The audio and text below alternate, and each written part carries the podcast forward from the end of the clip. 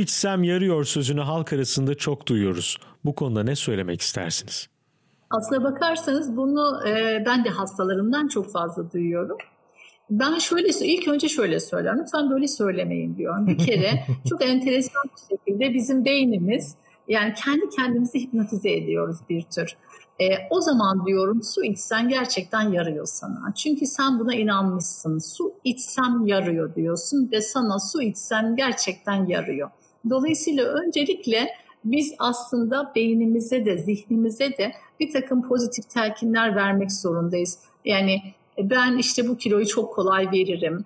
İşte e, ki ana hedefimiz de kilo vermek de olmamalı zaten. Hani e, konuşan e, ya da in, inceleyen ya da ilgilenen hekim arkadaş aslına bakarsanız ben size bir diyet değil ya da kilo vermenizi değil sağlıklı beslenmenizi sağlamaya gayret göstereceğim. Yanlışlarını görüp e, düzeltmesini sağlamak lazım. Dolayısıyla zaten gerisi kendiliğinden gelecektir. Önemli olan yaptığı bir yanlış var demek ki. Hani uygulamasında, hayatında yaptığı bir yanlış var. Buradan da şöyle e, yola çıkıyorum.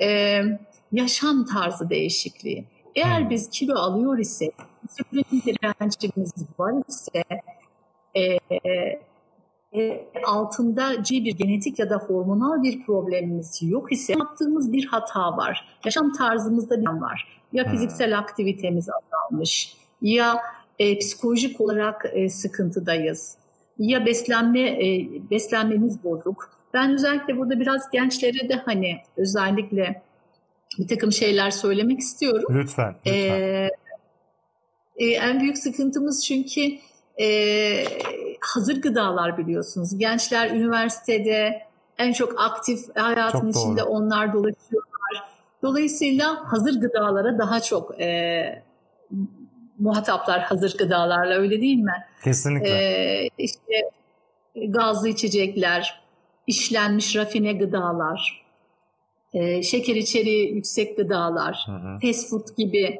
hı hı. E, gıdalar bunların hepsi gerçekten çok büyük tehlikeler. Bunlar insülin direncinde çok ciddi anlamda yer kaplayan öğeler. Dolayısıyla öncelikle beslenme, beslenme de deniyorum yaşam tarzını doğru ve düzenlemeye doğru gitmemiz gerekiyor.